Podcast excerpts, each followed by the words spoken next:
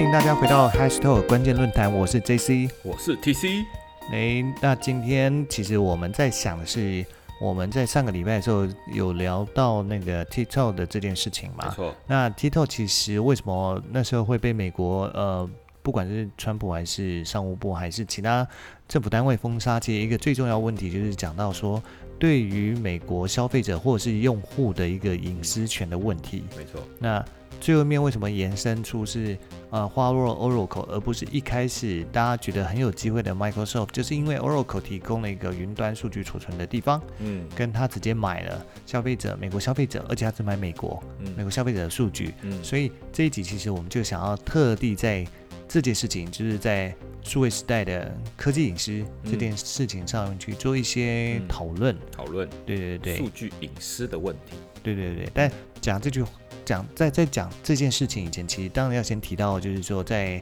呃应该是两年前吗？嗯就是号称地表上最强的数据隐私保护法，叫做欧洲，就是欧盟啊。嗯欧盟推出了所谓的 GDPR，嗯，它就是什么一般数据保护保护规则，对，你是直翻吗？呃，对对啊，它不是 General Data 什么呃什么 GDPR 嗯 Protect 呃 Rule 是这样吗？我也忘了，有点 privacy regulation 吗？哦 Regulation，对对对对对对对，就是大概是反正就是一般数据保护保护法嗯。之类的，对对，那时候号称是地表上最强的，那后来甚至是有所谓的加州隐私法之类，其实都是对于现代，因为是数位时代，人基本上都是科技巨人，对，会跟过去可能在推上一个世代是可能是传统制造业才是所谓的几大巨人，很明显是一个世代世代交替的，嗯，所以现在是被所谓的呃网络科技巨头所呃掌握这个世界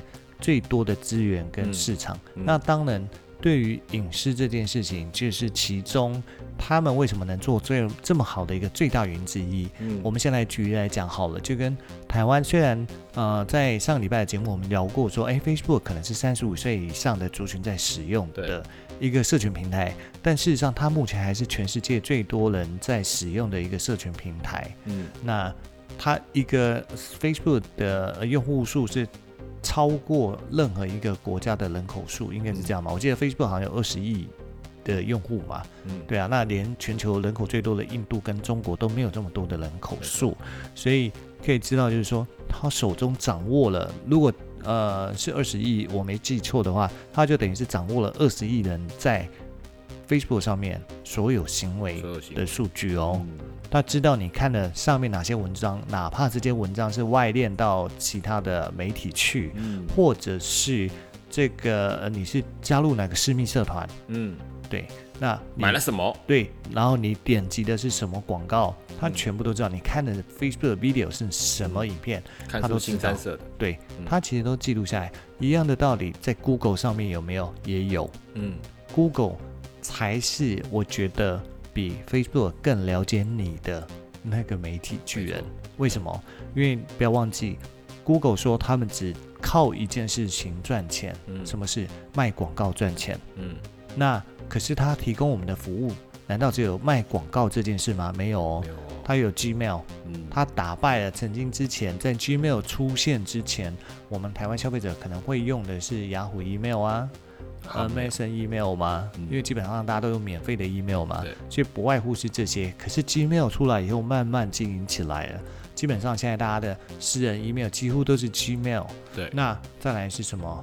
还有 Google Map，嗯还有 Google Search，嗯然后还有什么 Google Driver，嗯那还有什么？呃，Google 的那个 Play Market 嘛，嗯那是手机上面的。嗯所以说，，Enjoy，对它透过非常多的东西去收集消费者的资讯。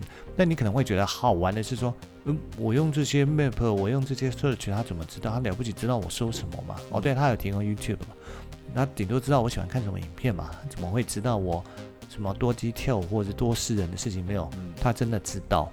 就他们曾经在一八年还是一七年的 Seminar 上曾经说过，说，嗯诶，我们现在可以掌握人生六大事。嗯那所谓六大事，大概就是生小孩、搬家啦、嗯出国旅游啦、巴拉巴拉这些事情。可是他怎么知道呢？举例来讲，当你要生小孩的话，不管是你自己是孕妇，还是你太太是孕妇，还是还没结婚的女朋友是孕孕妇，你一定要做一件事情，就是产检。嗯。那产检它是有一个周期性的哦，嗯。从初期的是它可能是需要密集一点的，嗯。到后期它的密集程度没有那么高，嗯。所以当它的呃 Google Map 定位知道你都哎，在这个周期性出现在妇产科的时候，嗯。他就知道嗯。一定是你或者是你的另一半怀孕了。嗯。可是你会想说，我又没有开 Google Map，他怎么知道我在哪错？嗯？Google Map 不需要打开，对。它一样抓你的 GPS 定位。对。所以曾经国外有一个恶搞的一个 YouTuber，他就是在一台拖车上面放了借了大概五六十，有那么多只吧，反正就是四五十只手机吧，嗯全部都有装载 Google Map。嗯他就在马路上拖着他那台拖车慢慢走。嗯，结果你猜发生什么状况？在大别人塞车，对，在别人的 Google Map 上显示这个路段大塞车 是红。色的，结果只有他一台车。没错，这个路段是空的，只有他。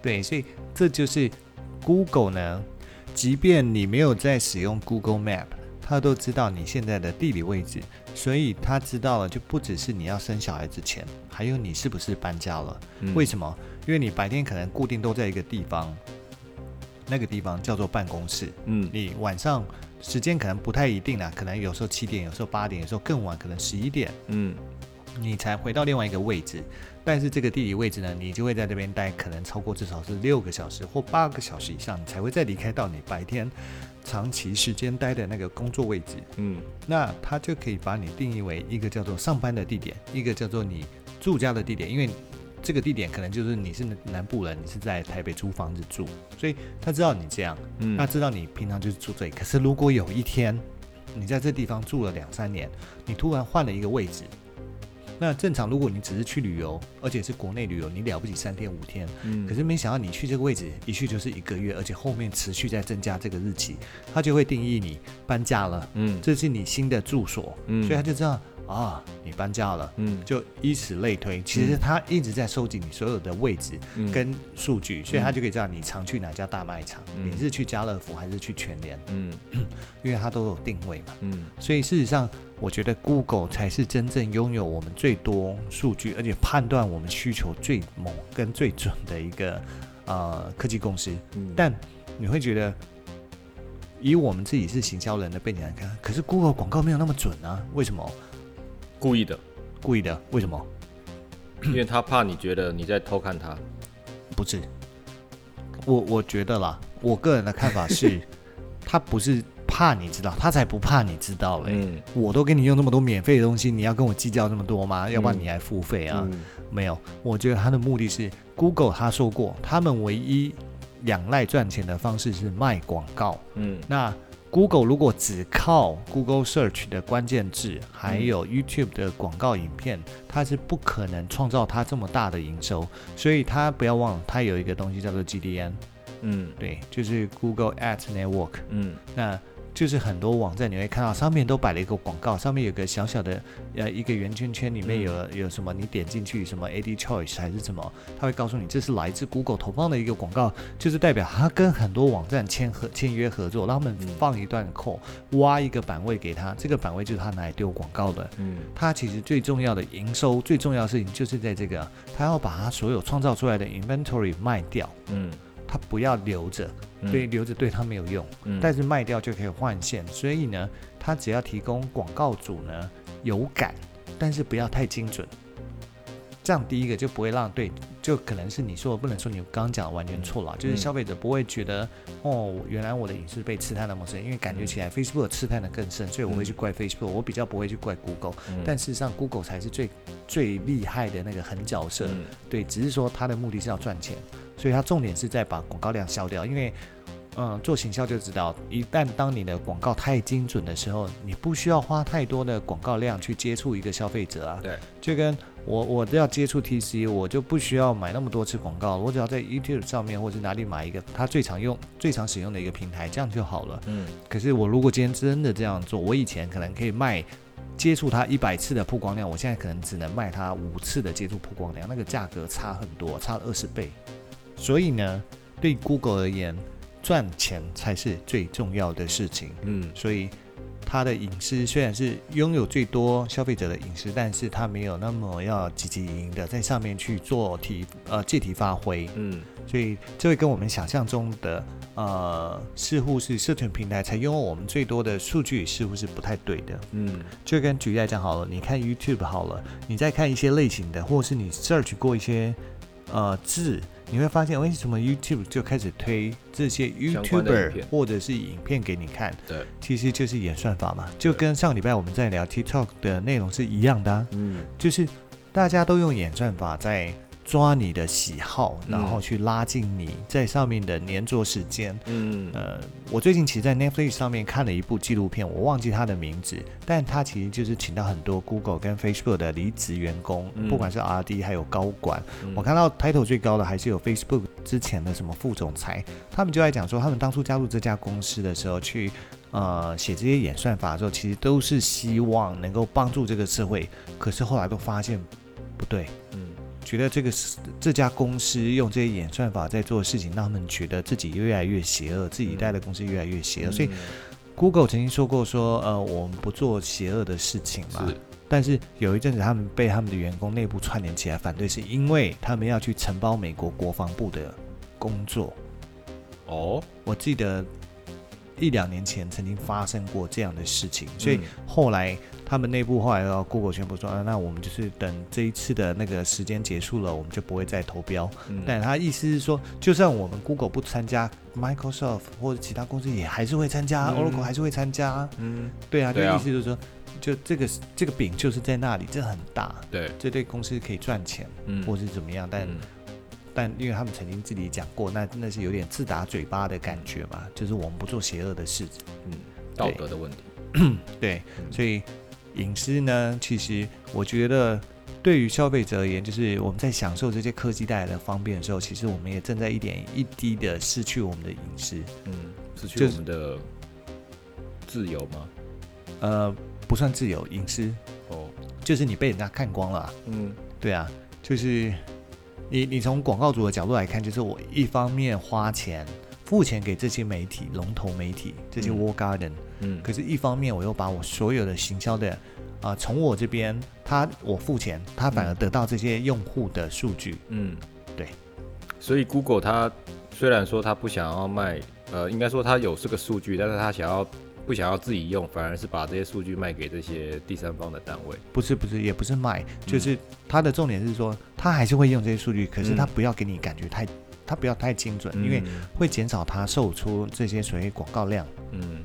对嗯。广告量的数量，因为你想想看一个 CPM 好了，就是嗯所谓的每千次曝光成本。对，那举例讲叫做呃两百块好了。嗯那我本来呃我为了接触 TC 这个消费者，我可能呃十个 TC 消费者我要付两百块，嗯我才能买到一千次的曝光。然后这嗯十个人等于平均每个人要看一百次，可能才会点这次广告。嗯那但是呢，我如果让它很精准，在我知道他最有可能点的时间、网站的时候去投广告，我搞不好，呃，刚刚讲到说，像 TC 这样的消费者要每个人要看一百次才会点击一次广告，可能变成缩短到他只要看十次嗯就会点一次广告，那代表什么？代表我现在每个 CPN 就会接触到一百个人，每个人看十次就会点广告，嗯那对广告主是好事，对不对？嗯可是对 Google 不是好事啊。嗯因为过去呃广告主想要接触一百个人，那代表着他要跟我买十个 CPM，嗯对，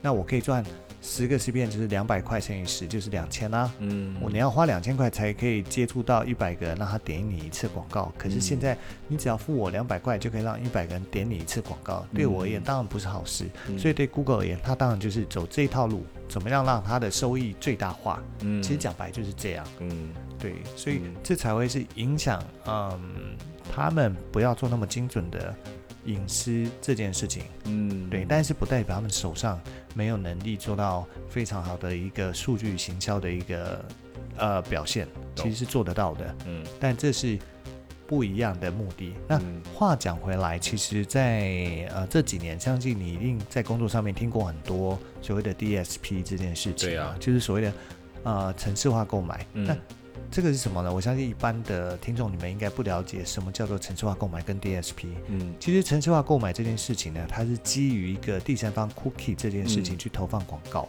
那什么叫第三方 cookie？是指的是隔壁老王他家给我一块饼干吗？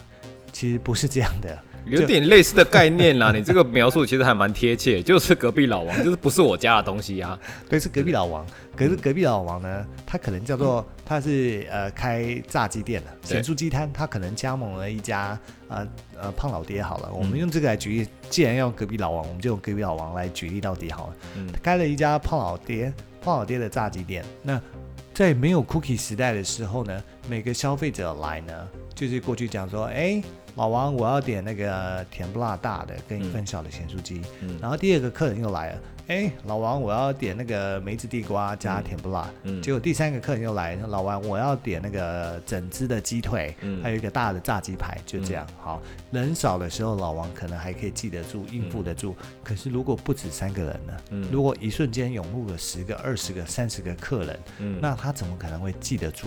嗯所以在这种情况下，他没有办法记得谁是谁，每一次广告进来，呃，给谁看，他也搞不清楚。这就是在 cookie 时代前的数位广告是这样子。嗯。可是，在有第三方 cookie 以后呢，嗯。就是老王进来说，哎，你要什么写单子哦，写单子结账会给你号码牌，嗯。所以他就知道一号的客人他要甜不辣大的跟小份的咸酥鸡，嗯。二号客人他要的是呃梅子地瓜条嗯。跟甜不辣，嗯。第三份客人要整只鸡腿跟一份炸鸡排，嗯。他就有办法，你就算来五百个人他都不怕，因为我只要按照这个单子炸就对了。嗯。那这个就是第三方 cookie，那只是说他今天就把这个 cookie 呢借给了隔壁的呃，可能叫做呃要卖饮料的饮料摊好了，他就知道哦，那个第一第一个客人、第二个人吃点的东西都是小份，呃很少，所以可能不太会想喝饮料。哎，可是后面第三个客人他点的量很多，他可能口味很渴，所以我就推销他，你要不要喝西瓜汁？嗯还是你要喝解油腻的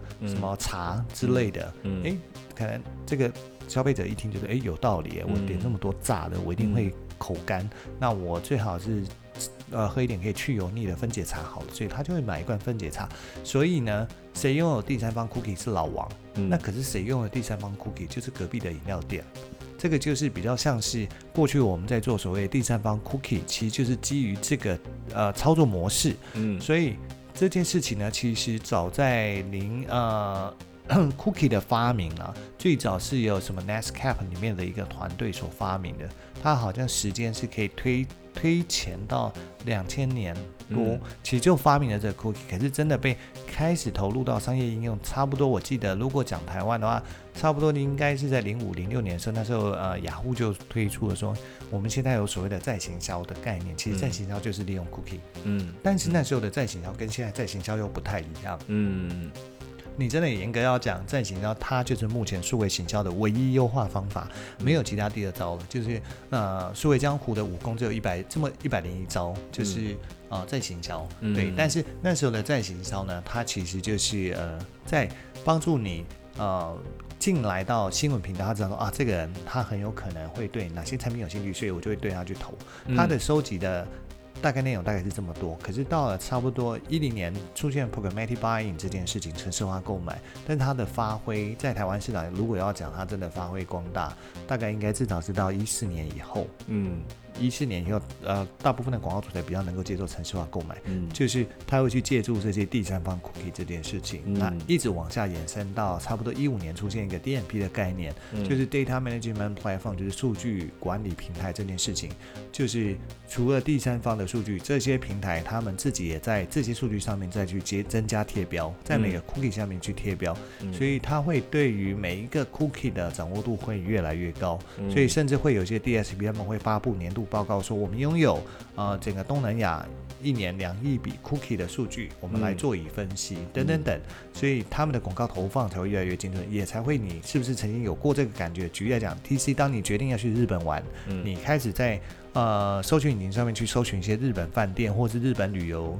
建议、路线建议、景点建议的时候，你会开始发现旁边跳出，不管它是哪一家 travel agency 的广告，嗯。它开始会推荐你日本的饭店，嗯。现在订最便宜啊，什么或是航空公司的机票，嗯，其实这就是第三方 cookie 啊。对，因为你查过这个地方，你查过这个日本相关地点，所以他知道你要去的是这里，嗯。所以可能就会出现 Trivago、Hotels.com 嗯。还是等等等其他的 travel agency 的广告。嗯，对，了解。所以这样子大概其实就是讲到第三方 cookie 嗯。跟消费者隐私的一个概念。嗯，对，那其实现在 cookie 这件事情，不是现在最近其实炒得沸沸扬扬的，不是吗？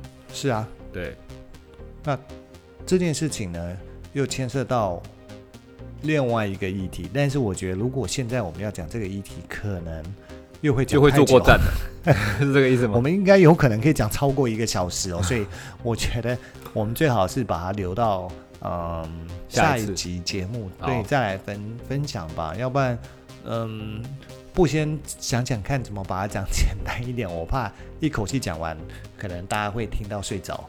可能就会坐过站的意思了。对对对对对，嗯，好，好啦，那其实今天时间也差不多，那就我就下车了啊。对对对，那今天可能就先这样哦。好的，好，那你你不请大家下车吗？我就下，我刚刚说的就下车喽。好啦，好那就先这样啦。好，拜拜。